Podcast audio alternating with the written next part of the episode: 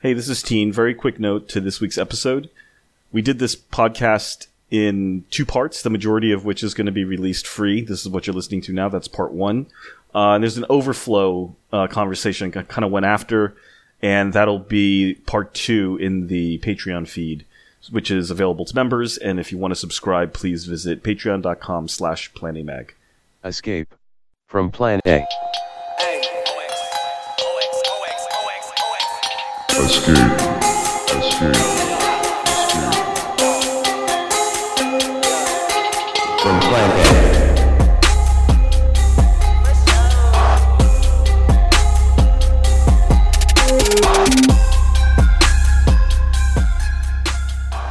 From to Escape from Plan A. Uh, this is Teen. Uh, eve of the uh, American election. Uh, it's been a while since I've talked with uh, my friends Carl, Carl Zha, who's on the line all the way in Bali. Say hi, Carl. Hi, hi, team.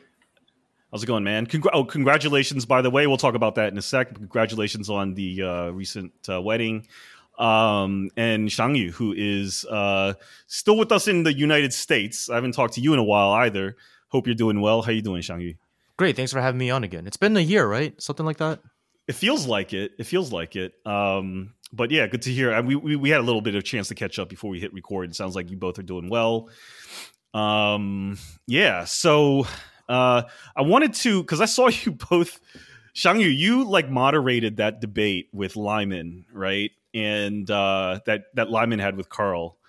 Yes. Uh, sort of these Twitter debate series that Carl's been doing. One also with Noah Smith, and uh, you know it, it it went as expected. The guy was a caveman, um, but it was it was good to see both of you uh, on screen. So I was like, hey, let's try to catch up uh, between the three of us and see how everything's doing, how everything's Shang going, put a head is at. Shang Yu put a brave face during the whole debate. I mean, people should watch his face during the during our debate. It's great.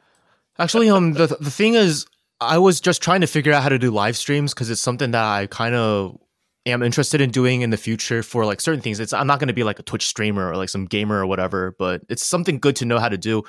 And um, we figured, and Carl suggested doing the debate live. And since my internet is more stable and I wanted to learn how to do this stuff, so I was like, okay, why not? Let's just use Lyman as a guinea pig almost.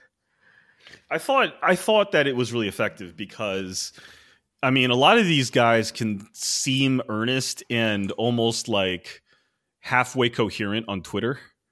But when you get them like, you know, live on video uh and like on, you know, and you're able to directly confront them with certain topics, the whole the whole charade sort of gives itself up. I thought with Lyman in particular, I was like, oh yeah, this this guy's obviously off his rocker a little bit. Like it just did But he genuinely believes what he's saying. Like he's That's not he's he's not yeah. like he's not a liar per se. He yeah. He's been fed I mean- lies, but he believes them. I mean, the thing is, people like Lyman and Noah Smith, they are the ones who are given a huge platform, a media platform in mainstream media all the time, right? And and they are presented as a respectable view, like they they were never been challenged in their turf, right? So it was good that uh, you know some somebody um, challenging them on their their presumptions. Yeah, the way that um like people like them, they're provided a platform by, by the mainstream, whereas we are not. So if we want to challenge them, if this were like a war that we're talking about, they would be like conventional warfare. We would have to use guerrilla tactics, which is I think what we're kind of doing with like social media and whatnot. Yeah, I mean, props to both of them for agreeing to do it because I think it's it's you know they don't really have. Maybe it was just like like you said they actually believe what they're saying, um, and uh, you know maybe it was a little bit of uh, overconfidence or something. I don't know, but props on them for at least coming out and being willing to uh, engage in a debate, so to speak, because a lot of these people just seem to hide and they're not really interested in you know trying to tease out in any sort of discourse any sort of truth like they know what they're being paid for they know what they're shilling you know they, Yeah. they, they, they, they, they seek to gain they would gain nothing from doing something like this you know I certainly. mean? And um, I think I was brought on to Lyman's because um, I think Noah and Lyman both brought up the um, Chinese involvement in the Korean War, saying that it was a Chinese invasion of Korea. So, me being somebody who has family history in Korea and whatnot, I'm, I, and who's also interested and passionate about this topic, Carl figured, hey, he could have me on and just um tag me into the debate if it gets brought up, and it wasn't brought up, so that was kind of a shame. I think Lyman Lyman uh, would have been af- lit up. Yeah, I, I think I kind of give away the game a little bit by telling Lyman that I ha- I, I'm having you on to moderate because of your family background. So so if you notice, he he studiously avoided topics with either Taiwan or Korea. He stayed away from the Yalu River and stayed at the 38th parallel. He stayed below the 38th. Yes. Yeah. yeah, yeah, and definitely I give props for Noah Smith for agreeing to do the live, uh, well, not the live, the recorded debate with me. Um, I mean, he, he's very nice about it. I think he, a lot of his views are come come mostly from ignorance. Both of them are pretty nice uh, people on a personal level, I Yeah. must say. Well, I don't. I've never talked to Noah, but Lyman was a pretty nice guy on a personal level, and you, it's hard to be an asshole to him. Exactly, Mm, exactly, mm-hmm. and and you know, uh, speaking, so the props to them for appearing because, it, like uh, Teen said, that there are plenty of people who understood their their job is as a shell for the empire. You know, they don't bother with people like us. I actually challenged uh, Gordon Chang to a debate after he quote tweeted me. You know, I really doubt that guy is someone who knows. I, I I would put money that he would never agree to anything like that. yeah, I, I'm pretty sure he would not do it. He'll only talk to high schoolers who aren't going to challenge his views. Yeah. Yeah. Or Fox News. Like he'll go on Fox Oh, yeah. News because, you know, they, they already know what they've already planned out. what's Carl, gonna did you said, ever right? send out that invite to um Park Yeonmi? No, okay, I gotta do it. You remind, so uh, sorry, I got swamped by a whole bunch of things lately, and and and but That's yeah, even I- more un- she's even more unlikely. Yeah, Uh, she blocked I me think- on like on Instagram on on I don't know if she blocked me on Instagram, but she blocked me on Twitter two times before I got permanently banned, and then she blocked me from commenting on her Facebook group uh, Facebook fan page because she said that there's no such thing as ice cream in North Korea, and then I posted a picture of ice cream that I had in North Korea. I remember that. Oh man, I'd, let's say, I think she might believe that she literally is the only person who has ever smuggled out any information about North Korea, as if it's like a black hole and information cannot escape. And the thing is, she left when she the- was an early teenager, back during the Kim Jong Il days. So, and it's kind of ridiculous how they portray her as some sort of expert on Kim Jong Un's government, and it's been such a long time, and the um, the the situation's not exactly the same, and and people just kind of forget that she's the daughter, she's a privileged daughter of a corrupt government official. oh, That really? I didn't know that. So, I didn't is, know was her life really that shitty? I doubt it. Uh, I mean, the, this is this is just not her. I mean, it's uh, but the the her story. A lot of people in U.S. buy into it because they just don't have any reference to what the real life is like in North Korea. I first find out about her uh, through a Facebook post by my high school classmates. Right? She's like, "Oh my god, North know, this, uh, is an unimaginable country. yeah, that this that. Well, her her whole story fits an existing, Yes. sto- it, like it fits an existing story. it like, appeals this to like the whole um oh damsel in distress distress we Yeah. need like the good western savior to go in and liberate the people and save her Yeah, it's a very missionary type. Yeah, yeah, yeah. Uh, story.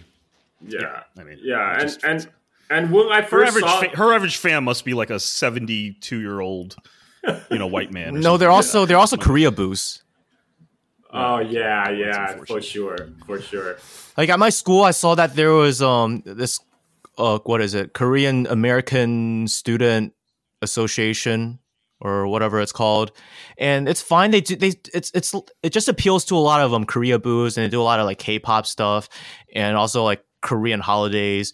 But then like I, I noticed that every one of their events they have link liberty in north korea which was founded by um what's his name? Um his his last name is hong who the guy who founded a regime change organization who carried out that attack on the DPRK embassy in Spain.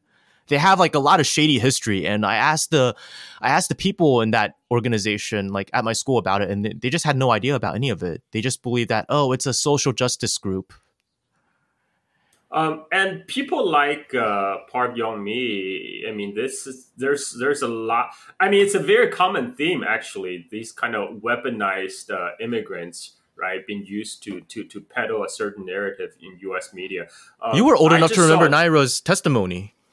I am. That was the first. That was the first Gulf War too. That wasn't even. yes, yes. Yeah, that, was- that was Yeah. the George Bush That's uh, I- senior one. No, it's like this stuff. first- It's amazing how. Sorry, go on. No, go ahead, go ahead. That- That's when I first came to United States. By the way, that's Oh. the first war. That's my first war in, in experience in the U.S. What was your first war? Teen. Uh, you asking me? Uh, no, I remember. Uh, I I think it was it, it was like the it was like the Reagan ones, you know, like Grenada, Uh. yeah, that oh kind wow, of stuff. wow! Yeah. I okay, so I just remember. Uh, so I I was uh, I started eighth grade when I came to U.S.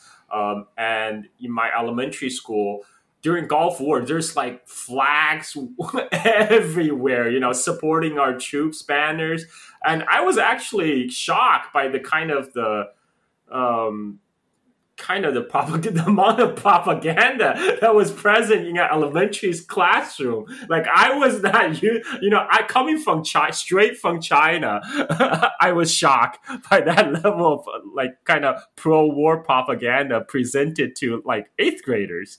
I mean, it's uh, yeah, it's it's it's some kind of mind-boggling. But but the people who were you know my classmates in Chicago, they I guess they just didn't know any better. So for them, that was that's that's like the norm. that's You- normal. Or in elementary school. America's like the oh sorry, America's like the heavyweight champ that like only schedules like nobodies. Like in my life, it's been you know like Panama, Grenada, uh, uh, Kuwait, or or or the you know the Iraq army in Kuwait, Afghanistan. Like it's not. If I, I if you're in China, it would have been like Russia, Vietnam, India, the United States. Like they've they've got a heavy lineup. You know what I mean when it comes to waging war. well, that's what I used to. Um, uh, actually, before before 9-11, uh, th- there was a recession. So there was a recession right after the tech bubble bursted, right? Like in in 2000, 2001. Um, actually, just before. So so it would have been 2000 because uh, 9-11 happened 2001. Um, uh, I, w- I was um, so I joke that you know even if the economy turns bad, I can always have the option to you know enlist in the military, right? You know, get get on the government payroll because uh, because the Colin Powell doctrine, right? Like so that means we will never. Uh, we, we Yeah. will ne- never go you in. invade un- it, un- you own it. Yeah, we will Yeah. never go in unless with overwhelming, uh, overwhelming numbers. So, so basically, you know, like I thought the U.S. You know, up to the Iraq War, U.S. still suffer from like the Vietnam syndrome, right? And, and I'm like, okay, yeah, you'll be pretty safe that in the U.S. military. You're just basically collecting government salary. And then 9/11 happened, and you know, Afghanistan invasion of Iraq. It's really a crazy ride from there. It's it's just like nonstop. now, now I think look back, it, it's really it has been nonstop since then. It yeah, and and actually that that that raises a point, um, which is uh, the way I look at it. It's kind of like something something. Ha- I think I think something happened in '99 to 2000 in the United States. Um, I feel like '99 was sort of like the inflection point, and once we got to 2000 and we had this botched, you know, uh, election uh, that that got Bush Jr. Uh, elected. Then 9/11 9/11 happened shortly thereafter. You know, we started waging uh, preemptive war uh, almost immediately in the wake of that. We had an economic meltdown in 2007 2008 uh, and now of course we see where we're at it's been 20 years of like a snowballing decline i'd put it or crisis snowballing crisis or i don't know what I the think. heck is Let me going put on. it into I words. think Mm.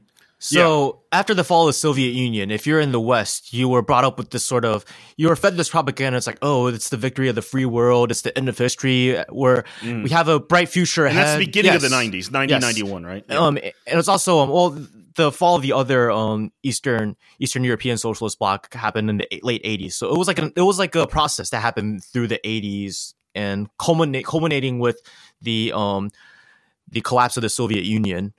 And then it was like all that sort of optimism, free world, bright future. It's just um every the whole world's just gonna em- yes embrace um liberal democracy and stuff. And and then um yeah the two the 2000s hit and you know the the contradictions reached a certain boiling point and you know we had to we had to wake up to reality. And I think, I think 2000 was definitely like the peak, the peak of American power. Uh, I, I mean, like before that, I totally bought in into. Um, well, I don't know if I really bought into end of history. Like even when it came out, I thought it was pretty silly. Uh, but I, I, I was a, I was a U.S. liberal back then. I was a Mhm. believer in the whole U.S. I liberalism. mean, would you would you say like you thought it would have lasted longer than it has? Like it wasn't, it wouldn't have unraveled as quickly as it seems to have Oh yeah, done over yeah. the past twenty years. Yeah, Oh yeah, I mean you would you would not I mean it's really hard to imagine in 19 let's say 1998 uh, the kind of uh, situation US would be in right now. I mean like in 1990 just you know around the time of um, it, when 1998 was a time of the you know Asian financial crisis and then the Russian crisis, right? And U.S. seems to be kind of like the island of stability, right? And and then the, the U.S. seem could do good could do no wrong, and and uh, and for for me personally, that's uh, I mean, it, it, I I benefited in a lot of way from the U.S. system, and I because I came to U.S. as a poor immigrant boy. Um, my dad was, uh, you know, my dad came to this country in 1985. He studied uh, electrical engineering in Chicago, and and when I was brought in in 1990, he was still a poor, uh, overworked grad student, right, working like as a TA, uh, earning pittance. So I qualified for free uh, free lunch program in school, and and I really believed the idea that you know, U.S. has kind of like the social mobility through hard work, through you know studying hard. I can move in to the middle class lifestyle. That, that the, the the so-called American dream, right? So that that was me all throughout high school, college years. Uh, you know, I believe that you know, just if I just study hard, uh, things will happen, and and and everything that I went through seemed to validate that because.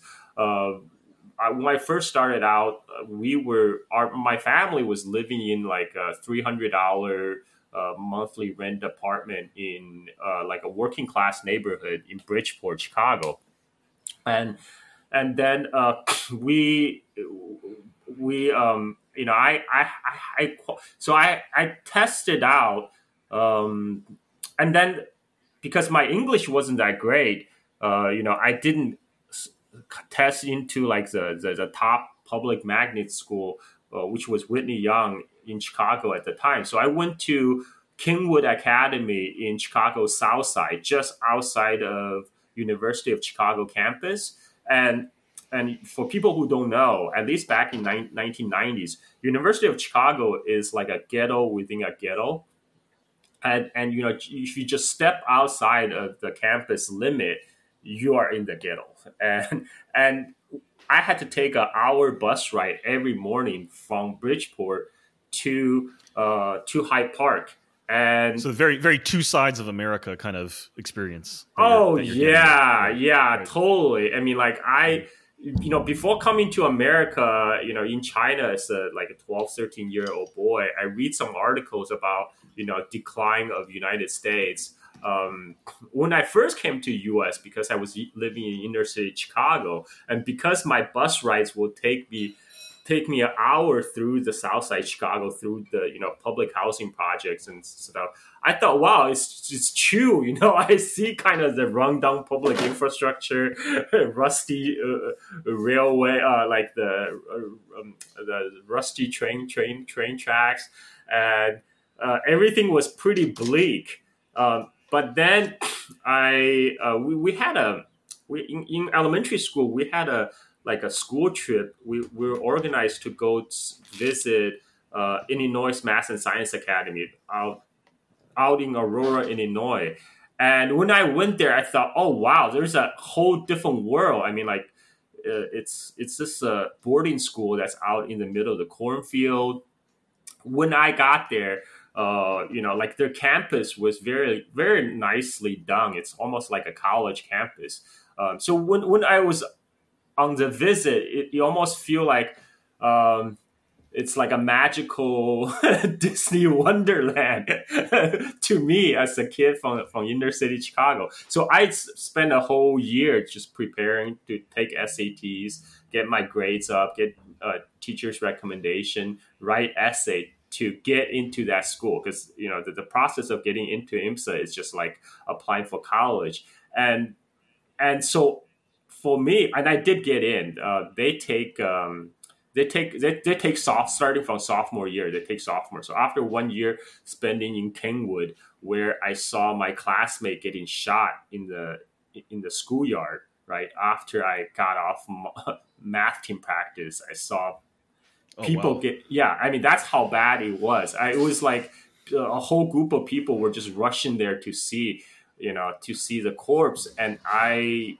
at the time I, my bus was coming and I was like, okay, should I go go watch? And but no, my you know the, my next bus will be another half hour, so I, I went to take the bus, and I still I still remember that I came back and watched it watched it on the on the news, um, and and so for me to escape that.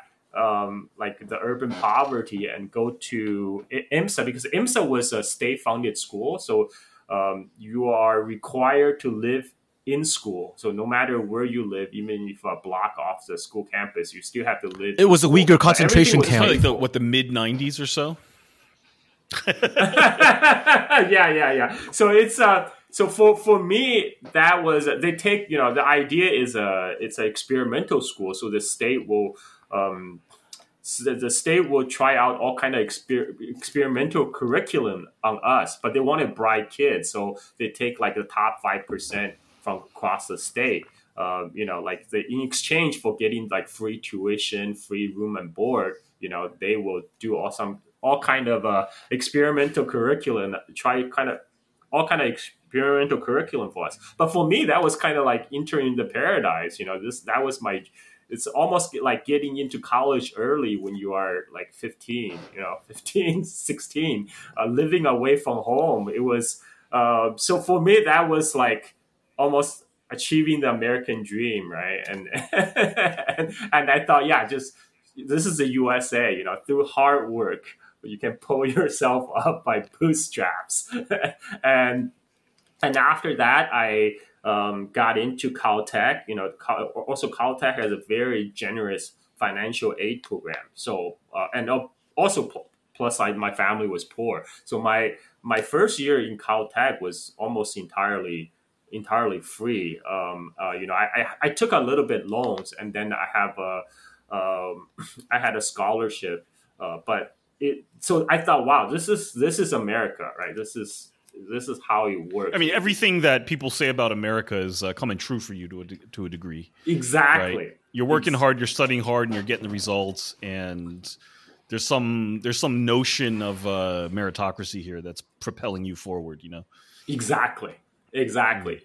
I think what's interesting is um, if let's say you were a poor family from America, you're you're um I, am assuming your dad um received his education yes. in China, and if he were poor in the U.S., it might have been very difficult for him to receive that sort of education, especially in STEM. Yes. Of course, yeah. So there was certain.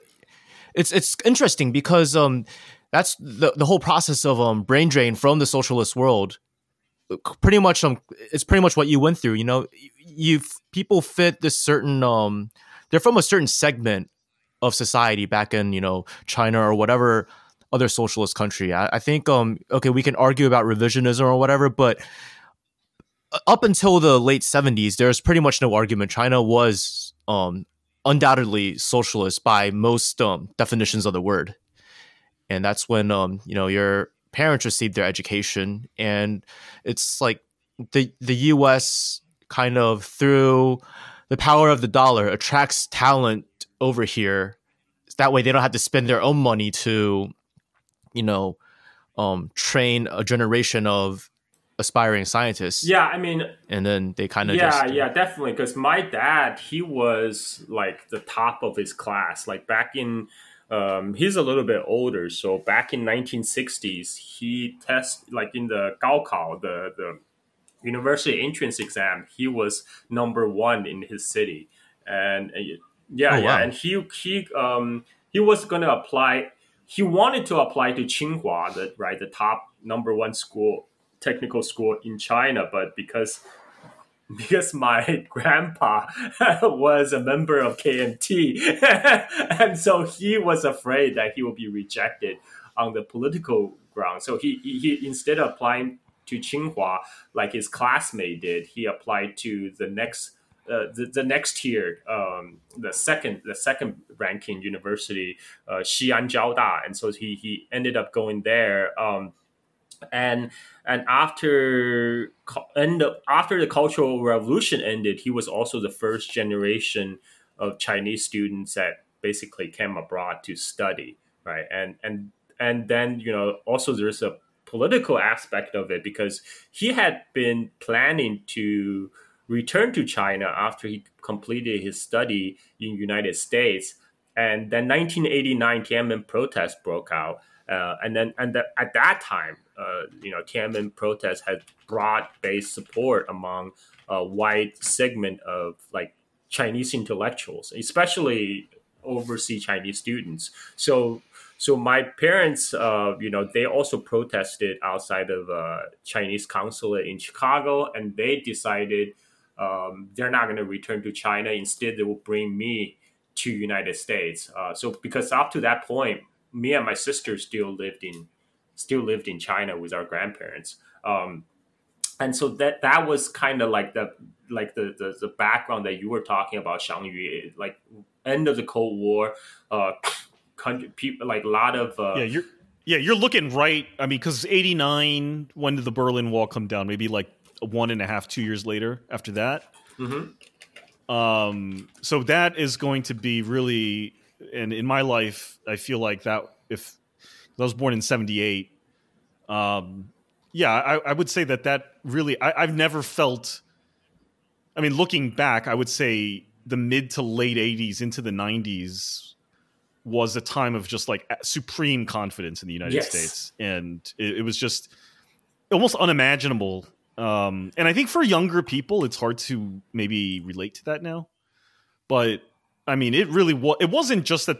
And I think maybe, and we could, uh, you know, my my theory, uh, uh, and Shang I'm kind of curious what you think here, but you know, it wasn't just that America was powerful, but like looking back, it seemed to be when you're powerful, you know, it's really easy and seductive to believe that you're right. Uh, if that makes sense, meaning like you absolutely, and I can understand why people believed in in the Fukuyama, you know, end of end of history notion back then, which is just like, how else do you describe being, you know, in this position? You're seeing like every, you know, you're seeing the socialist model around the world crumble. You're seeing popular movements rise up against it. Communist China is on its, you know, b- very back heel. Um, they, I think they came. I don't know what the history is now, but it, it you know, it, it seems like the history is saying that they were pretty close to, uh, you know, really push, you know, fully pushing or committing to some sort of democratic reforms in in '89.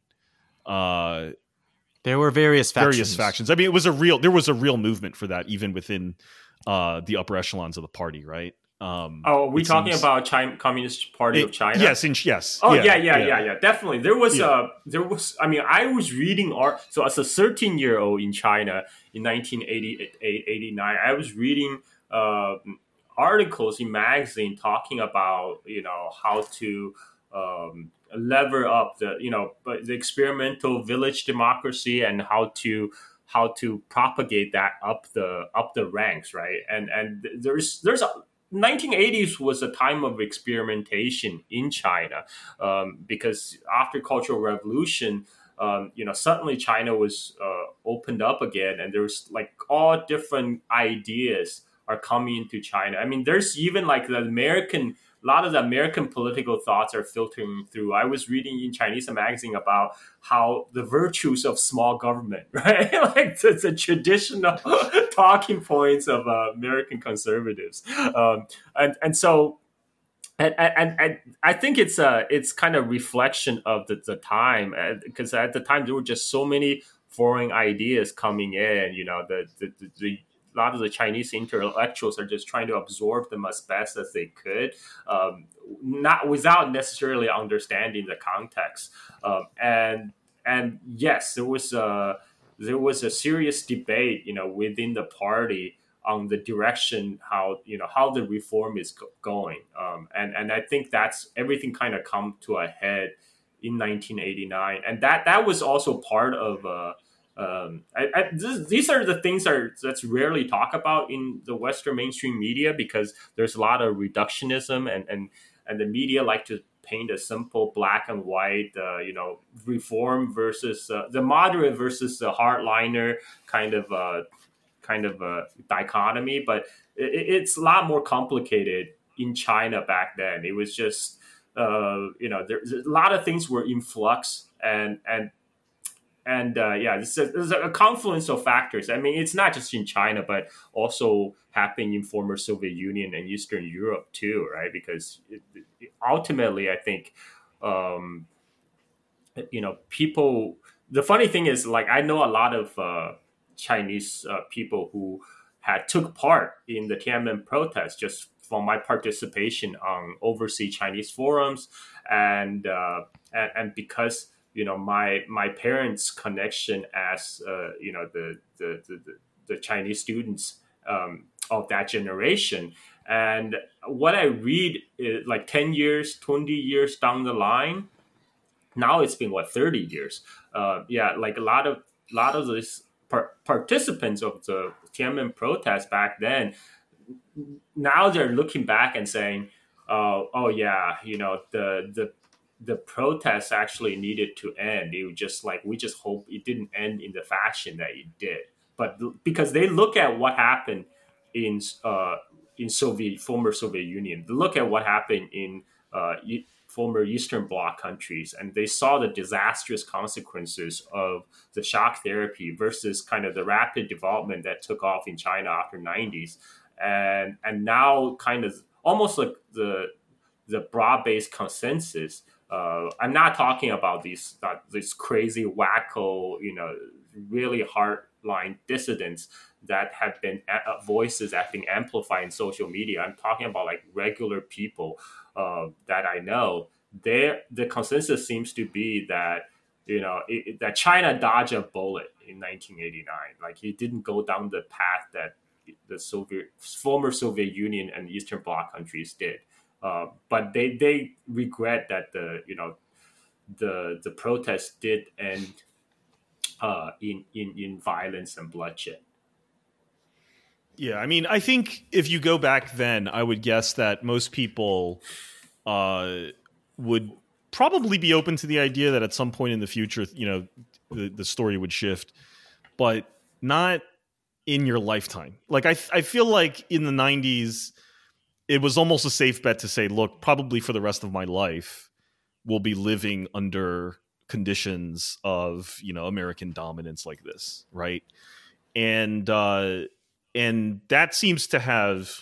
I don't know. What's your assessment now? Like, uh, maybe we could talk about the U.S. because ultimately, I want to talk about how both of you have, uh, for uh, to some extent, left the United States, right, to to live in Asia and I want to talk about that. But before we get there, like on the eve of this election, um, what are you guys seeing uh, is occurring in the United States now versus say 30 years ago? What is the difference uh, I mean, obviously, those are that's a massive question, but uh, uh, Shang Yu, let- let's start with you. Like, what do you? Because because you're here. Hey, I'm not even 30 years old. Yeah. Okay. Fine. But uh, fair enough. But you've read your you've read your history, you know, and uh, you you know, I think you could. Well, okay, but but uh, nonetheless, like, what what do you? Maybe not in comparison to 30 years ago, but what do you think about the state? Of, Some changes? yeah, like where, like how? Because I know there's a lot of alarmism going on in the United States. This is what kind of asked the question. Mhm. A lot of people are talking about American decline. This is no secret. Um, how serious a thing is it, and how much do you think about that in respect of being a young, you know, a relatively young man? Like, where do you want to spend? Where do you want to invest your future? Right? Like, does that come to mind in terms of how you assess the state of the United the, of the U.S. at the at the present moment? Does that make sense? Well, I think yeah, yeah. As a teenager, I started hearing, you know, stories about how the US and China are probably poised to go to war at some point. And um to me at that point I thought that was just ludicrous. I mean, mind you, back then I wasn't that well read in history. I knew less even less than I do now. And um it wasn't something I really thought about. Uh, my um the whole thing is as a teenager i just wanted to try it it was always in the back of my head that at some point i wanted to try to live outside of the us like in taiwan where you know my roots are but not for anything that ideological but eventually like in more recent years you know we see some changes especially with um, obama and hillary's you know pivot to asia and how it's apparent that you know there is some sort of um cling attempt to cling on to the role as the um sole he- hegemony of the of the world. It's it's starting to become um more realistic i would say Uh, you mean war between the U.S. and China? no not war between the us and china but like the decline of the us and uh, i don't want to say outright war the us typically doesn't go to like full on war with other big countries it what happens? i mean you look at the soviet union and the us did they ever fight directly not really they fought like they were like little proxy wars Right. Not little but Mhm. i mean they were a big deal to the people involved Relative to but, um, MAD, it wasn't I guess little. yeah, it wasn't. It wasn't like U.S. troops um landing in like Vladivostok or you know Yeah. that sort of Mhm. stuff. So you're saying so sorry. So what do you find more realistic is is then is is The contradictions will continue to um will continue to boil, and the U.S. will. It's in a. It's in a. It's kind of like almost socialism or barbarism like you're at a point where what like liberalism is a comfortable position that you can take when things are relatively stable but when the capitalist contradictions imperialist contradictions rise to a certain level you eventually have to pick sides you're either on the side of you know reaction or the side of revolution so okay. I see what you're saying. so what I'm saying is there is there there is uh, um I don't I I can't predict things, but I think that there will be a continued social decay. Things are going to get worse in the U.S. before they get better, probably. And um the way I see it, I I mean, where there is reaction, there is going to be um there's going to be a revolutionary response. The question is um how powerful are the two forces? And the way I see things, I think the right is more powerful in the US at this point. So things aren't looking too too positive from my perspective. I'd agree with that, especially when you consider that the left, so to speak, is just more of what was going on before in terms of liberalism. I don't really see there being a real Yes, alternative yes. to that. So you're taking you're taking sort of a Mearsheimer perspective here, right? Like the the sort of uh, idea that liberalism was a sort of luxury that the U.S. could only afford at a certain point in time when it had this big of a lead over the rest of the world. But at this point, uh, the And that lead was brought was um brought um into reality through bloodshed. for sure, yeah, yeah, Yeah. Okay, I see. And does that factor into like how you think about where you want to invest yourself? Like, you know, in the future, like, do you want to go work in? Do you see like your future being tied more to Asia than to the United States, or how do you? I think so. Mhm. Because right now I'm studying computer science and um the thing is, if you do anything STEM related in the U.S. and you go and, and you go to like job career fairs and stuff, a lot of the recruiters, like I would say, at least half of them are, you know, Lockheed Martin, Raytheon, BAE Right, Systems, yeah. that sort of Yeah. stuff, and it's just like, do I really want to spend my life working for those types of people? That's a good question. I just can't- That's a good I- question. I just because can't- Because my my father spent his career uh, working in the intelligence agencies, and after college, uh, and I went to University of Maryland, so really not that far from you know you know from the from the federal government. Uh, I was in line to get my security clearance and go into the intelligence agency, which is you know that's a huge, that's a very normal but you know safe job to take when you're working in the fed, within the federal Yeah. system. And he would I think that ship sailed for me though. well, he straight up told me don't do it. He was like, get don't Good advice. yeah, he was like, "Don't live under a security clearance. You don't want to. You don't want to go and take a fucking, uh, you know, polygraph test every two years. Like I have to do it. You know, just don't do it." He was like, "Plus, I know you well enough to know that you're not going to make it. So just, just you know, like you know, you, you can't go to your polygraph test and be like." Uh yeah, I was talking to this like communist rapper guy about the fall of America on this podcast that I didn't tell you about, and then there's this guy Carl the New York Times calls a uh, asset of the Chinese government. Uh, you So- can't be doing that on your polygraph test. yes, that's that's the thing. Like, I think back when we were growing up, teen, like that, you know, to work actually work in, uh, you know, get a clearance, security clearance, work in U.S. defense uh, sector was was actually an option, was a viable option. But I think that that's no longer an option for people of Xiang Yu's generation, especially in light of what's going on in U.S. today, right? I mean, there's literally a witch hunt going on right now against all the Chinese uh, or people with Chinese heritage working in the U.S. STEM field, right? Oh yeah, And- there, I think I think the I heard a number something like there's 26,000 active investigations now yes. um, uh, of of you know Chinese federal employ Chinese American federal employees. yeah. Yeah, Yeah. It's it's it's insane. It is an absolute. I went to, um, hunt. I went to college with this one guy. He's um, working in the federal government, and um, he w- decided to, to take a gap year. He's mainland Chinese. I think he was born in Beijing, and he decided to go do some sort of program for a year or two in Taiwan. And then I met up with him when I was in Taiwan, and I was like, "So, um, why why Taiwan? I mean, you're from the mainland. Wouldn't do you, don't you want to um, just kind of be more connected with your roots?" And he said he wants to connect with his heritage, but he also wants to work for the federal government. So Taiwan is the safer option for him. That's that's. I mean, that's. Tr- I mean, he's being realistic, don't you think? he yeah. is, but, But- it, but- it- The Wen Ho right. Lee was but Tai- it, was, does, was um, Taiwanese. it does show how. Wait, wait, I mean, it, it'll buy him limited protection because, like, say, go back to like Wen Ho Lee, for example, if you remember that name. Yes. Uh, he was Taiwanese, and they didn't give a shit. I mean, to, to the prosecutor, they're like, I don't know, it sounds Chinese. He is Chinese. I don't give a Yeah. shit, you know. yeah. Um, I mean, I mean, But. I mean, they're going after. racists do uphold the one China principle, yes, they do. whether whether or not they admit it. When they're when they're being Yeah. racist, they uphold one Yeah, it China. includes it, it includes Koreans. It's it's it's Yeah. one China. It's, it's it's huge. They they take it even further than one China. Yeah, I mean, like it's uh, it gets more ridiculous. I mean, it, it- and it comes from both sides of the the political divide in U.S. I mean, like the the the New York Times was going after Elaine Chao as some kind of Chinese agent, right?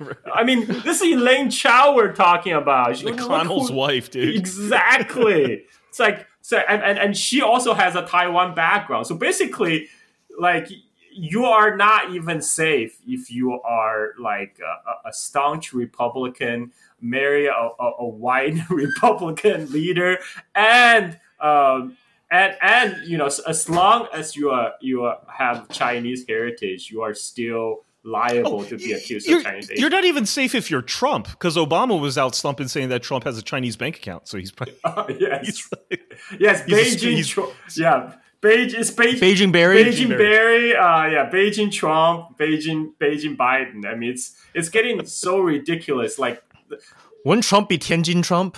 uh, Tiananmen Trump. oh man, and, and so yeah, so I mean, this kind of hostility toward Chinese and and it's it's all it's bipartisan right now, and it's, there's a serious spillover effect to you know Chinese Americans. The people. yeah. No, the the the um the attitudes. I mean, nowadays it's so ridiculous. Um, when I go on Facebook, sometimes I'll see some posts by you know whoever. It could be it could be like a Republican, or it could be Democrat, or it could be like you know Bernie Sanders, and then um, I might make a comment just pointing out you know some things I disagree with, and then without fail, like maybe like seven out of ten times, there will be some comment like um, well at least we have a democracy here, um, and um, you know why don't they'll imply that I'm some sort of paid agent by the CCP just because like my name is in Chinese on Facebook. It's not even in simplified Chinese; it's in traditional Chinese, but they don't give a They don't fuck. know. It's They a don't it's a kind of like mass social Hysteria, hysteria, and like a psychosis where you, There needs to be an other. Yeah, Like we're the good guys, and there needs to be some sort of like bad guy that's out to change our way of life and threaten our very existence. Yeah, that goes back Yeah, to something weird. you were saying earlier, Teen. That you know, so there's all, always this string of um, uh, American exceptional, American exceptionalism thought, right? I mean, it's starting way back uh, from Manifest Destiny, right? and and like U.S. needs to be kind of on top and and and bring the light to the world and and when people realize that US is not no longer going to be number 1 or going to be the hegemon of the world forever people are panicking people are like i think that's really what a lot of these um anti-china hysteria come from within us it's it's a lot of anxiety about uh like the, the status of us uh, uh, like because you know, what we have seen um, since the Great Re- Recession started in 2008, right? There's there's increasing social problems within U.S. and a lot of the uh, and a lot of the thing is systematic. It's system. I mean, people are trying to blame everything on Trump, but you know, Trump is just a symptom. He's not a cause. And and, and like if you look at the way the U.S. Uh, system is structured, a lot of the problem um, is you know th- th- what is dysfunctional is the U.S. system. It's not it's not one man or one president. It's not something that you know if Biden gets elected, i- i- you know things are not going to magically fix itself. Um, and, Yeah. and and the thing I'm talking about is you know like things like um, you know the, the, the so- so-called democracy we have right in us that that supposedly we have choice but really do we really have a choice when the choice is between biden and and trump uh, Here's the thing. go ahead Sorry. Um, I, I think most people it, it's very painful for a lot of people to really, um, to to face the fact that maybe their understanding of the world is incorrect. So rather than you know thinking that it could be the system itself that is wrong that or that is broken, it's much easier to point to specific things of the system. Like for example, you know when you have libertarians who are like, "Oh, it's not you know it, what we have now isn't capitalism but it's crony capitalism and we just want to return to this like um pure form of capitalism i think it's the same it's something similar going on with um people both um democrats and republicans and even a lot of the so-called um so-called democratic socialists who are really just just radical liberals for the most part. You know they they don't really want to accept the fact that hey the us as a state is failed. Its system isn't its system is very flawed. And this is the logical conclusion of everything that's happened in the past. Like we got trump because we got obama because we got you know bush and clinton and there there's more continuity between them than breaks i mean trump Trump continued Obama's wars. I mean, like the Muslim bans, like the what, the seven countries. Those are the countries. Why, why are there even refugees from those countries? It's because Obama bombed the shit out of them. Obama, you know, he deported more people in his first term than Trump has. He dropped more bombs than Bush. But um, it's it's this facade that oh we have change and one party is good and one, the other is bad. So then when the good party is in office, then we can just go back to brunch. Yeah, I mean, really, the the, the difference is that um, you know Obama put a nice sheen around it, right? And you know he, he talks a good game. Uh, whereas uh, Trump is Trump has no he just kind of lift the cover and like the the emperor has no clothes he, he's he's unfiltered so he kind of lift the cover on on the American empire and and the, the broken system and, and people really see for what it is uh, Yeah, and I, th- I think the key is not. I mean, I think that the U.S. could probably continue its uh, insane, its insanely, uh, you know, uh, imperial, aggressive, uh, uh, you know, foreign policy for quite some time Yeah. if the if the if the uh, people uh, stood behind it. And I think that the problems that we're facing now in America are mostly internal. And that's why I think, you know, I think that's why, like, the one area where we see quite a bit of bipartisanship, meaning meaning the parties are agreeing, is making an enemy out of uh, the, the foreign, you know, the foreigners, right? The the the hated foreigner. yes Um, and and that I Russia, think Russia, Russia. Russia, yeah. The Democrats will say Russia, the Republicans will say China, they'll both say Venezuela, you know, whatever.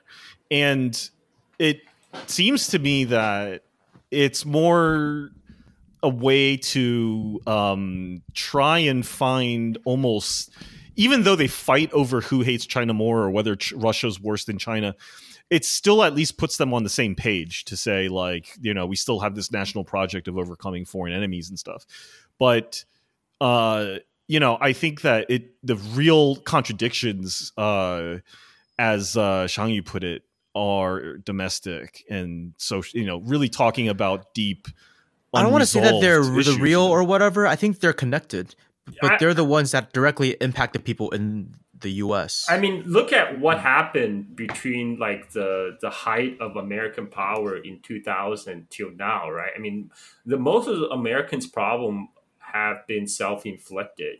You know, we we started multiple wars in Middle East. We devoted resources to our imperial project rather than you know fixing issues within the country, right? And Mhm. and this is and while countries racial like racial issues got worse not better it seems. Yes, and and even, even with obama you know yes, yes. Oh, I mean, right now, what what U.S. has done is they just uh, kind of try to co-opt like the identity politics to to the to the imperial project. So now now we, we have uh, uh, you know we can have um, a, a diverse crew that diverse drone operators right? That that's that's that's droning people in third world. But uh that is kind of like the public image they're trying to put out but but but in reality in the in in in, in things are things are not improving and, and people knows that. And and i think that's the problem. Uh it's uh i think this this this kind of domestic political dysfunction is not going to go away anytime soon um you know because there's the the mechanism in place don't actually only exasperate exasperate it because uh, the you know the everything is geared up to win the election uh, and and to win an election it's much easier to um, you know to divide people to, to to work on socially divisive issues because it's a lot easier for politicians to take a grand stand uh, than actually do do the hard work of uh, actually improving the country. And, and so so so that's what we ended up doing is all these stupid talking heads battling on TV while you know our infrastructure is crumbling right? While, while you know people are not getting health care and while the, the the the racial issues remain unresolved. So so I don't think that's going to go away. So, so Carl, I remember because we were talking before we started hit record that you, uh, this was this was sort of like Gilligan's Island for you, your trip to China that started what over well over a year ago, right? yeah Um, what did you do? You quit your job or something, and then you decided you want to go to China for a, month or two. I don't know. I don't know what was going on, but you were just like, "Yeah, fuck it, I'm going to go on a trip. You see your, you're going to go see your dad in China, right? He was there for like a thing." so and boom, boom, boom. Uh, it's well over a year later. You're in Bali. I don't think you're going to be leaving anytime soon. You just got married. Congratulations. thank you Uh, what happened? Like, what, what, uh, how is is this related at all to uh, what we're talking about now and Oh yeah. and the disillusionment that you've had with America? Is that why you're in Bali? Oh yeah, yeah. Actually, um, so Let's I talk about that.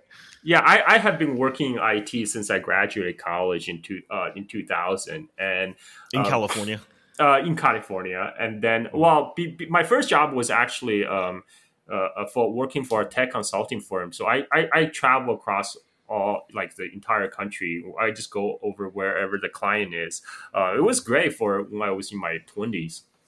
You know, get to travel um, and see see the world. Uh, but in uh, for the last ten years, the com- the consulting company I was working for um, was working for one client, you know, Toyota, Toyota uh, uh, North America, and and then uh, Toyota, then the Toyota. Was this like a management consulting type shop? No, no, no, no, no, no, no. It's a Oh. tech tech consulting outfit, Mm, um, mm. and so we just basically took over um, like the Toyota offsource all their IT needs. We we are kind of the um, we are the main contractors. We're like kind of the um, gatekeepers for for Toyota IT, but we're but because we're in house, we are you know it's located within Toyota.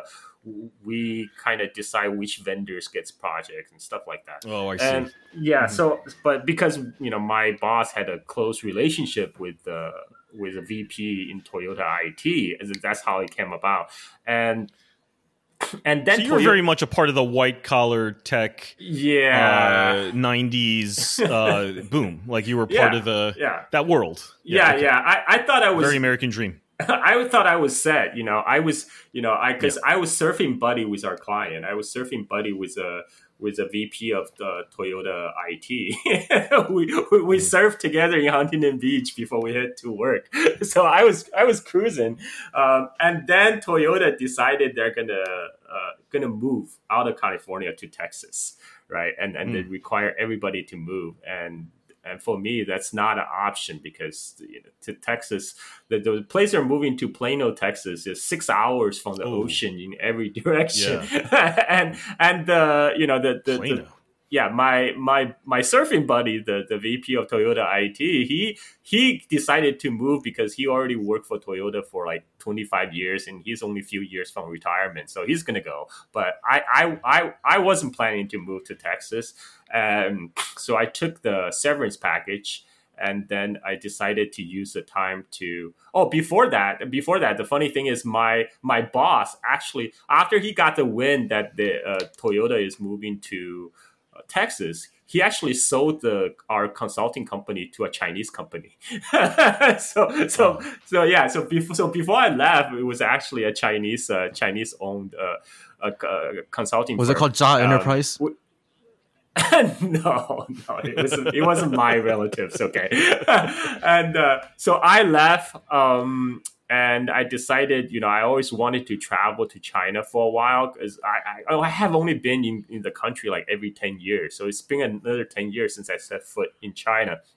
And while my friend, uh, uh, What, when was this? Like 20 was this 2019 or 2018? It was pretty 2019 20, last year 2019, 2019, yeah. yeah, so Okay. so my my friend uh i have an australian um uh expat friend living in yunnan right right on the border with myanmar um and he he's he invited me to go attend the water festival in uh, in his town, uh, Mangshi, which is supposedly the the biggest water festival in China. Where it's basically the same uh, festival as Songkran in Thailand. It's like the the Thai New Year, and the local ethnicity there, the, the Thai the Thai ethnics, uh, they have a very close cultural tie with you know people in Thailand. You know they're all from kind of the same Thai uh, Thai speaking language group. Anyway, so so the, the and w- w- very similar culture, uh, you know, so same type of Buddhism that was practiced. But I also always wanted to witness and participate because I.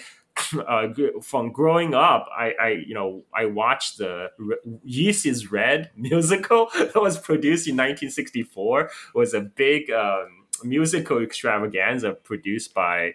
Uh, I've seen know- that on YouTube. It's great. It's great. I highly It's pretty recommend. impressive. I highly recommend because I I'm a dancer. I, I you know I I, I Um, I, I did Latin dance for over ten years. Uh, but Yeah, I've, I've seen the videos, Carl. Oh, thank you, thank you, thank you. But but when I watch East is Red, I'm uh, so impressed by the dancing choreography, and especially the the last about 15 minutes is a nationality dance. So they feature uh, different ethnicities in China doing their own traditional dance. You know, there's Tibetan, Uyghur, and uh, but the, the the ones I like the most is a Dai uh, the Dai dance with a with a garland. It's a procession of Dai women coming out with flower garland.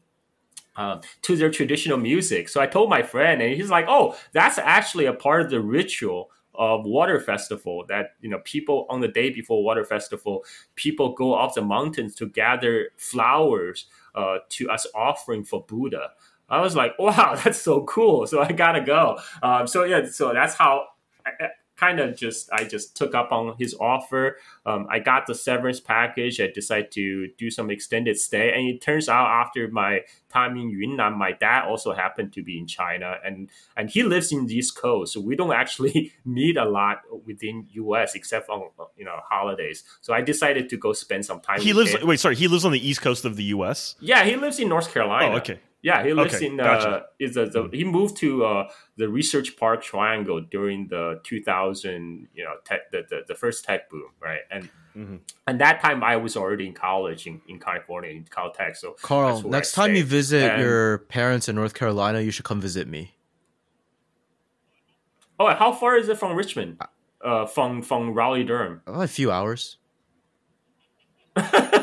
okay, I'll just fly to you, man. Or- or take the train. okay, yeah, or just come to Bali. I, I highly recommend everyone to come to Bali once the COVID is over. I've I've flown from Taiwan to Bali, and it's an Carl, easy um, flight. wh- Yes, when I'm yeah. back in Taiwan, you're you're coming to Taiwan, and I'm taking you to um Guanghua Xiangquan, and we're building you a new computer. Yes. Yes. yes, let's do that. I always Yeah, wanted to we'll visit. Get him a mic too. Yeah, yeah, yeah, yeah. I always wanted to visit. then we can Taiwan. do a Huandao, Um, and then also go like back backtrack the um, backtrace the route that um Zheng Chenggong made from um yes. from Fujian. Uh, it's you could take the ferry from like Kaohsiung to Jinmen, and then take a ferry from take a boat from like there to Xiamen. It would be pretty much like what he did. This sounds fun. Oh, dude, I let's, was in uh, Taiwan last year. I got my family has an apartment there, so I Oh. will join you guys. Yes, yes, we can do Yeah. a all all a v- vlog together. We'll put it on YouTube. Yes. You, you, Yeah, we'll do this in person in Taiwan next time. Yeah. Yes, that would be awesome. And then we can later we can like you know branch out to do the rest of China. Oh yeah, we Yeah. also with the also the so- so Xinjiang you trip. were- We gotta visit the um yeah. Oh yes, Urumqi Kashgar. Yes, all that. That would be great. Um, Yeah. I already know how to say uh, uh, hello in in Uyghur. Uh, Yashimu says. Yeah. You need to become your own primary source in your own debates online. yes, yes. Source, I was there. Uh, so so when you were when you went to Yunnan uh, for this trip, I mean, you you didn't think you were going to go for a sh- No, you, you yeah. didn't have a return ticket, but you figured what you're going to be there for like a month or something. Or Yeah, yeah. we'll see how long it goes. Yeah, I thought I, I thought okay, this is my opportunity to do like a pan Asian trip. I I decide I wanted to do uh, spend several months, kind of travel around China, and also I, I had uh, had in mind to go to Bali because you know that's kind of like the surfers mecca, right? So um and and but because my dad uh, decided to show up and also my sister's family so i decided to spend time with them and because my dad he has a a, a condition with his uh, ankle it was swollen um, and the doctor in us told him he needs to he needs surgery and he's scared of surgery. Um, and so he decided to go to china and seek help from my uncle because his older brother is actually a pr- practitioner of chinese medicine and see if they can fix it with uh, non-invasive procedures first. So i spent two months with my dad while he was getting treatment from my uncle. And after that i was getting uh, kind of cabin fever because I haven't been surfing. Um, and so so I went to I did one last trip to visit my friends in Guangzhou. And and after that I went back to my hometown Chongqing to pick up my surfboard and, and came to Bali. So so my in, my original goal was only to spend uh, one month in Bali, uh, but I like it so much, I just keep on extending my stay. and then I realized, uh, you know, talking from surfers in Bali, that uh, you know, like I was just chatting them up. Oh, like how long you been in Bali? I was expecting them to say, oh, you know, four days or a few weeks, and they're like, oh, I've been here for six years. I'm like, what? How, how'd you Uh-huh. do that? And they're like, oh, Yeah. it's easy. You just do visa runs. You know, you go to Singapore, Malaysia, you come back in a day. I did Carl not even was a know that's an option. So I was, oh man, I'm married. Okay, I'm married. Uh-huh. I got the ring to approve it. Um, No, but so- you've got the US you've got the USD conversion on your side too, right? yes, like yes, if I recall when I was in Bali, it was a long it was a while ago. Yeah. Uh, but the conversion rate there I mean I there's a reason there's a lot of Australians in Bali. yes, yes. I mean things are very like the currency re- exchange is ridiculous. the one US is one US dollar is currently uh, uh, thirteen thousand Indonesian rupiah right now. Um, I think that was similar to when I was there, yeah. yeah. And yeah, is there yeah. still, if I recall, there was like I remember just because there's like a this ring road that goes around uh the island, and I, I remember because we lived a little bit outside of uh, Denpasar to Mhm. the east, and on the road, like you would just see like so many of these huge wooden doors, probably getting ready for export to go to like Mm. Asian fusion restaurants in Sydney or something Mm. um but just these huge wooden goods for Yeah. export do you know what i'm talking is that still going on and is that Uh, well, not like- at the not at the moment because of COVID. Oh, okay, there's okay, no okay. nothing is getting off the island. Um, but but you know, Bali is still uh, surprisingly very rural. I mean, like there's not much industries uh, besides like handicraft industry um, and tourism, and mostly is tourism catering from foreign tourists, and and like there's no not a lot of kind of manufacturing going on on the island. And they you know right now because of covid most people who work in the hospitality industry they just go back to their farms right? They just go back to their village and work in the rice field and stuff like that. Um, Mm, mhm. yeah yeah. So it's very surprisingly rural. I mean like it's uh, i mean i guess it makes sense when you know you have you can well before covid when you can just make money from the tourist dollars there's really no need to develop um, industry. But I, I was happy that that huawei actually built a telecom system in indonesia. So so that's why i was able to live stream on youtube my you know uh, like anywhere anywhere in bali actually. It's pretty impressive like even in jungles and stuff but so is that that's the deal. You don't have a return ticket other than for these visa runs. Well i don't know if you know, need that anymore now that you're married but like is that yeah. is that the deal? Like you you're you're there. i'm staying. You're i'm there. staying. I'm not i'm not and are you are you happy island. to be you know as far pretty much as far away oh. as possible from the united states Oh, yeah. as mhm. oh yeah oh yeah i mean like like i it, it happened you don't miss anything about your old life no, I mean, okay, I miss my friends. I, I do miss my Uh-huh. friends. I mean, like surfing wise, man, you know, I get the bird Well, best yeah. surfing spots. Like, like Sure. my two passions in life, you know, surfing dan- and dancing. I could do both in Bali. Um, Mhm. and so, I mean, it actually surprised me because like the there's still actually salsa and bachata going on in Bali, and uh, uh, well, I haven't been doing it, but I know people are still doing it, and they're not even wearing masks, but it's, it's probably irresponsible. But they're they're yeah, so so so dancing, surfing. It's still possible in Bali, and and you know I really see no reason to to leave. I love I love I'm a tropical person. I love the weather. I love the food. You know, I love my wife. Okay, so so it sounds like well, yeah, it sounds like it didn't take too much to convince you to leave the uh, white collar consulting life behind you. Yeah. Yeah, yeah. Yeah, and and, and also Bali is cheap, so that's why I'm able to survive on my Patreon income right now. Well, thus, thus, thus Shang used the observation that you're a sex pet. Shangyu, what about you, man? I know you picked up and left, you know, a while, uh, some time ago. 2017. um, to go to 2017. Wow. Okay, so not not that long ago, but then you went to Taiwan for a while. I know, like, um, you were uh, traveling around a bit too in Asia. You've you you came back uh, to the U.S., but I is that uh, going to be a temporary thing? Are you, you looking to to you know um, get back into uh, get back to your life Well, in Taiwan um, or, or elsewhere in Asia? Part of the deal for moving to Taiwan was that I promised I would return to study computer science because um, I was unhappy with what I studied in university before. But um, I was in a situation. My Mhm. family was going through financial hardship, so I, I couldn't just um change majors Mhm. halfway through. I didn't. I felt that that would be the irresponsible thing to do. So um, my mom always felt that my my um, computer science would be something that I would be decent at that I wouldn't hate too much for a career. And she was right, but I had ideas of my own when I was like 18. So um anyways, um that move happened in 2017, but um I, I think the kind of the road was paved long before because my kind of quasi music career really began when I was like 17 or 18 and it was and it was always Taiwan based. So it was something that um I Mm. kind of worked on on and off, but it was something that I really just wanted to um I wanted to focus more on it at that time. I was like, okay, my family now is in a situation where it can support me going back to school, but before I do that, I want to go get this out of my system and um, so I, I, just- I just didn't want to grow older and live with regrets. But the longer I, Mhm. I I've lived there, I was like, it's I, I don't know, it's I'm happier there than I am here.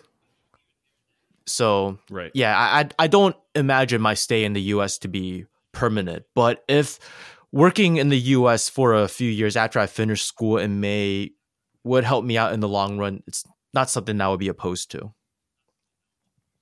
Mm-hmm. Mm-hmm. But that that still sounds like a pretty temporary thing. But you're, I guess, I guess what I'm trying to get at is like with how, tech um well, i mean i, I i'm I mean, not um i'm pretty Mhm. open to trying out a career in somewhere like shenzhen if anyone would take me you know Yeah, I guess uh, the question, t- uh, what I'm more curious about, I guess, is not so much because I can understand obviously why people are interested in going to Asia. That's not hard to understand. Uh, but uh, what's more, uh, what's what's what I'm what I'm thinking about more these days is is how much the U.S. is sort of viewed as maybe uh, a sinking ship that you want to escape, or there there there, there would be no uh, viable future here for you either just because of the situation or be or as a as a uh, Chinese American or Asian American or okay anything like that. Like, is there something about the United States that you find that you want to get away from that kind of thing? Because Here- I'm here's the hearing that a thing. lot Yes, I mean, if you know my politics, you know that I am not exactly a fan of the U.S., especially not its foreign policy, but also the way that it can it can spend trillions of dollars on wars abroad, but can't even fix its own infrastructure or provide its people with decent decent housing or you know just fix a lot of the problems that can easily be fixed given its given the vast amount of resources it has. But I think um if you look farther into my family's history, I mean, why did my grandfather, my paternal grandfather, live his leave his native Shandong for um China's northeast and eventually Korea? Was it because he really just wanted to wanted to leave his home, or was it because he was looking for a better future? Right. And um, you, you know, history played out that my my dad was born in South Korea, and um, why did he leave? Why, why and he and then he studied in Taiwan because you know there were the the KMT was trying to just appeal to overseas Chinese all over, and they gave and they gave like overseas Chinese like my dad like you know this sort of affirmative action thing. But um, it was they, they made it as attractive as possible for overseas Chinese to go study in Taiwan, and, and plus um, the Chinese diaspora in South Korea was treated like shit. So, um, but it's like, why did why did he decide to come to the U.S.? Why did my mom decide to come to the U.S.? It's because they they believe they believe that they could have a better future here, not because they wanted to just leave their culture and all that stuff behind, not because they wanted to live an ocean away from their parents. Or I don't I don't know if they even if they did, they wouldn't admit it, right? Um, yeah, yeah, for sure. Mine, mine admitted that, but yes, Okay, yeah. I, I understand what you're saying. Yeah. I I mean, and you also look at, um, for example, I, I guess a less, a more extreme example would be why do people in, let's say, Honduras move to the U.S. to be treated like shit? is it because they hate Honduras or is it because all this destabilization makes it hard for them to live back? I mean, it wasn't like that hard to survive for like my parents. I, I don't think back home, but I mean, Oh, I'm, I'm sure these I'm sure these guys when they line up on Fridays at the Western Union. I mean, they, I'm sure that they wish it was them that they could send back for the weekend Yeah. or whatever. But they're here to earn exactly. money. So um I think it's perfectly reasonable. I don't see myself as um because I've always been culturally connected to my roots. I don't I don't think of it really as like leaving my home but more like returning home. The way I like to say it, you, you know the term in um, Chinese 海归? Yeah, I, I like to uh, think yes, of myself yeah. as like a Gedai Haigui, like a cross generational Haigui, you know. Mm-hmm, mm-hmm. That's that's my that's my approach yeah. to the. Do you do you find that that's do you find that that's viable for you though? Like, out I mean, leaving the U.S. aside, but like you know, going to Taiwan. Uh, I don't know if that's where you think about going, but do you find that that there was uh, a place for you there? Did you feel that you could really live out your life the way that you wanted to there? Is that something you're looking? Oh well, um, in, in my case, I, I mean, I, I went back to Taiwan often as a kid growing up. You know, like almost every summer. Before um, my family like had the experience of financial hardships later on, so um, there was that. But I never really had a friend group there until I started making music when I was like seventeen or eighteen. And back that was back when like hip hop in Taiwan was really becoming starting to get big, like underground big, not like mainstream big yet, but underground big. It's like everyone knew each other. You, you're if you're just even like remotely like active in the hip hop community there, you automatically have like a friend group. It, you're not going to be like friends with everybody who makes this stuff, but at least you're going to be friends with at least a subset of it. Even with your political background, even in Taiwan. Well, I, I wasn't really a communist, but back when I was like 17 or 18, I kind of I, I got I got to develop okay. my Yeah. um a slight following first, and then develop my friend group, and then I became more radicalized. But even with my um Gotcha. Okay. political background, I feel like if I can if I can express myself well enough, you'll find somebody who agrees with at least some of what you say. That's that's not the problem, but I do think that it was important for me to at least have this sort of have a sort of friend group that's not just family over there to to go to because I feel like to really experience a culture, you know, you really have to just make friends with people there. That's why I think um you know there are some expats in Taiwan who live there for like 10 years and they're like um like they're like third rate English teachers who are like kind of creeps and are just pieces of shit in general. Like they can live there for the longest amount of time, but I feel that they don't really experience they don't really get the full experience. Well, nor do they nor are they Oh, really yeah, looking to get that experience. Yeah. They, they just want to get laid and run away from their problems. right. But Yeah. um I mean, they're they're kind of in hiding over. yeah, yeah, yeah. It's whereas like with people like us, it would be like, okay, we want to be more connected with our culture, but also because, well, I mean, do we do? I mean, I mean, everyone, every everybody has a different answer to this, but I don't feel that I really belong in America. I mean, I've been told all my life, hey, um, you're never going to be seen as a real American, and you know, I I- tend to believe that. And and with my political radicalization, I, I, at this point, it's like, why do I even want to be seen as an American? You know. Yeah, I mean, connecting it back a little to what we were talking about uh, earlier um, about the '80s and '90s and stuff. You know, I think my my experience, Carl, was that again, like it, late '80s, '90s, peak of American power, peak of American cultural dominance around the globe. It's impossible, as far as I could tell, to separate out power and might from being right. Meaning that United States cultural dominance meant it had a vibrant culture. That polit- you know, American um, you know, American dominance meant that it had, you know, a functional politics and that um, our system was correct. Our system was right. Because as far as I can tell, from then till now, we haven't changed our system. We haven't really changed our culture. when you're that rich and powerful, Uh, you can um you have the resources to just really um steer the discourse in this regards. And if you're doing somewhat okay for yourself, like okay, even even though um all this is propped up by imperialism, you have enough influence in the global media to just kind of kind of shift attention away from that. But when things are getting so fucked up now, with like, I, I mean, things were always this stuff was even like in the eighties, you know, like with with um Reagan, and you know, you had like the crack crack um epidemic with you know the the the the, the U.S. funding the Contras with like by helping them bring their cocaine to the U.S. and all that stuff. It it was able to paint this picture and kind of keep everything as long as if as long as you're not in the US and if you're away from like the problem areas of the US, you could live your life believing what you're presented was like representative of the US um, Mhm. kind of more or less. I think that's uh, I think that's that's uh, that's true. But to both what you said, I mean, there was there's kind of a prosperity gospel, right? Basically, in U.S. Uh, that that basically this is U.S. system is what's enable us to continue to enjoy uh, this prosperity that we should cherish. Uh, but and and I think for a lot of the Asian Americans, especially Chinese Americans, they kind of live in this gilded cage in US, you know, especially for people who work in maybe like tech or finance, um, all, all, these professional fields where you know the pay, Which you pay- probably found yourself inside of a little bit.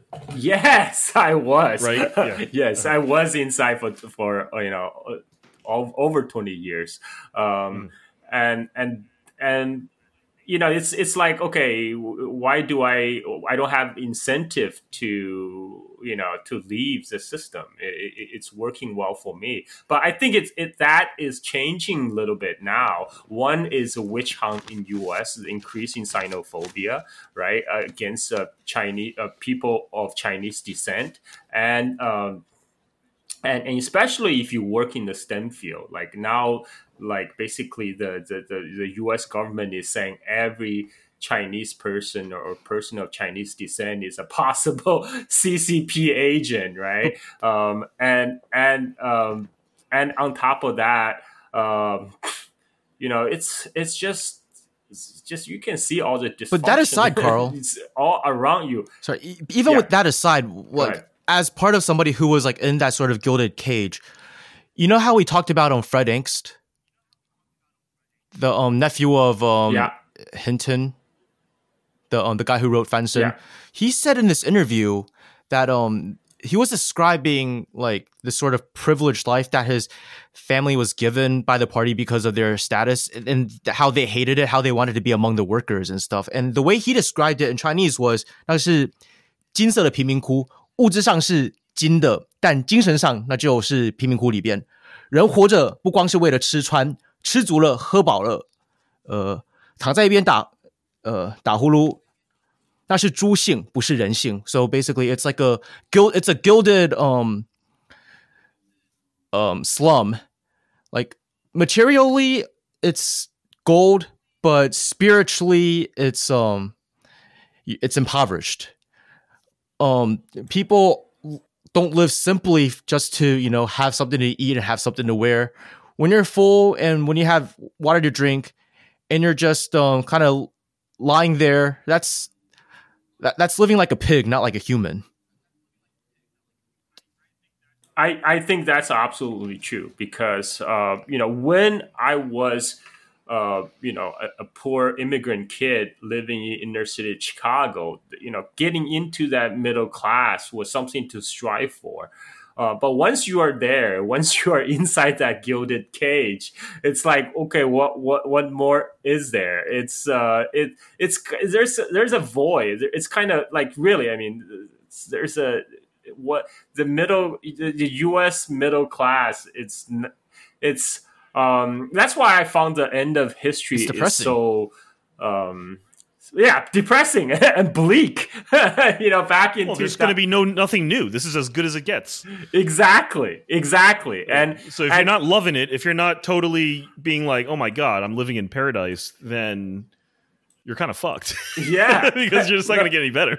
exactly exactly that's why when i went to so i have been traveling to china uh, you know like i said every 10 years i remember uh, when I first went back in 2001 and then later in 2010, I feel like you know there's a lot of improvement in China. Um, but I still felt back then that China would be a great place to visit just because it offers a lot of interesting cultural historical uh, sites.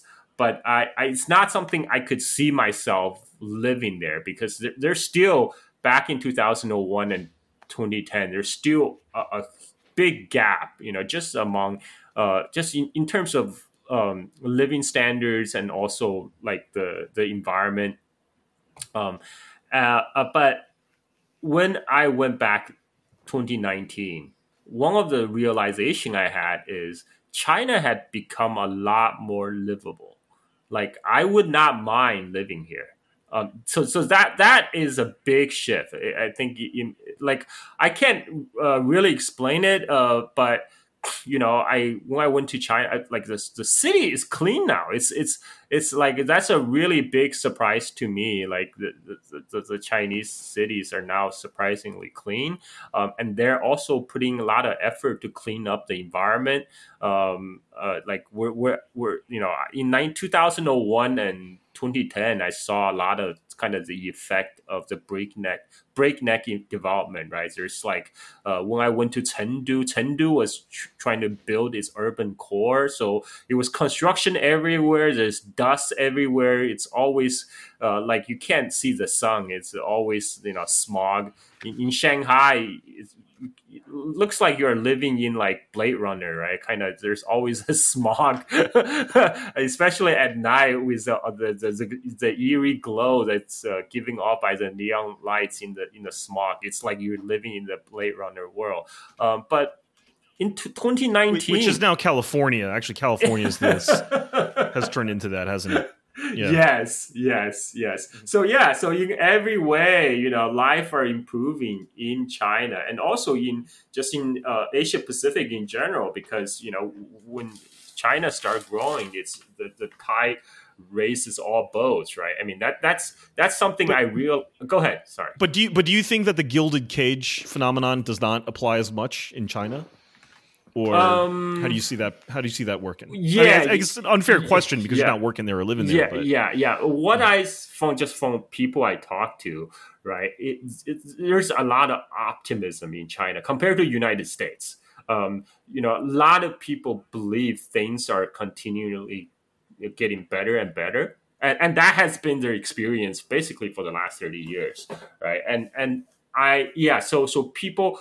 Um, so people from the people I know, a lot of people are pretty happy and optimistic and looking forward to the future in China than say United States. That, that's totally not the case in US right now. Mm. So yeah. Shangyu, what did you think about Taiwan? Because Taiwan's a bit different, right? I think Taiwan's uh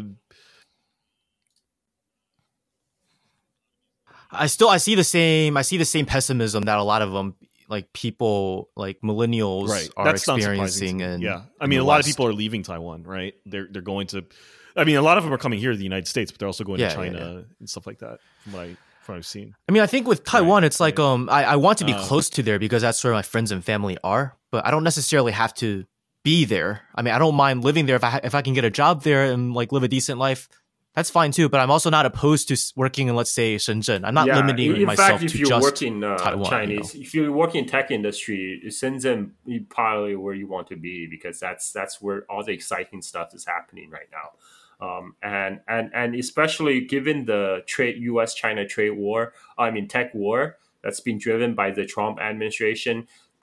it, actually, that prompt China, the Chinese government, to to um, shift even more emphasis on the indigenous tech development. So there will be going to be more investment into that sector.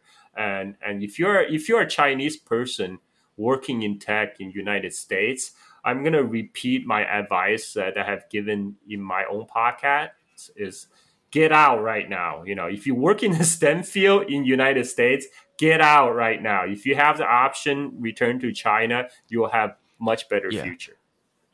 Why the urgency? I mean, I can see why getting out, but what's the what's with the what with the right now? Meaning, like get in while the getting's good before there's some sort of door that closes, or Yes. what's the Both, both. I mean, one is I, I don't see a situation U.S. improve significantly in the new, near future. I think it's only going to get worse. And also, um, like right now, uh, so for overseas returnees in China, back in the 80s, you will be treated like royalties, right? like if I, my dad had returned to China in 1989, he would be like some very important figure in in his field right, now. Like versus you like jump just jump the line, so to speak? yeah, yeah, yeah. Versus just another member of American middle class, you know, like an engineer. Um, that has been the experience of of his classmates, right? A lot of the, the people people who who stay in China made it big because at that time that they're they're few in numbers, you know, with their kind of back, overseas background, their education level, etc. Um, and and same thing with uh, kind of the returning uh, overseas returnees over the years. I- initially, they're being overvalued, but as more and more of them become available, you know, your your value, your added value is is comparatively less. So right now, so but right now, you know, as China is focusing on its uh, kind of uh, ramping up, uh, catch up with United States in tech, you know, they are still in urgent need of the high tech talent. So, so this is that's a time when if you go return, you you make uh, you make the most impact, uh, both for your own career and you know also you know in China. And and so and I think it's actually a win-win situation uh, if you are a, a person of Chinese heritage who can you know land a job over there. Yeah, I think that makes sense. I've heard I've heard the same. I've heard people speculate about whether that's true. Meaning, I think the people are are really thinking hard about that, and I think it's expanding a little bit beyond tech. Probably like fairly soon. Maybe not right now, but you know, finance as a sector Yes. also is going to be ramp. Like Chinese capital markets development is going to kick into gear Yes. uh, at a rate. You know, that's going to be a big frontier too.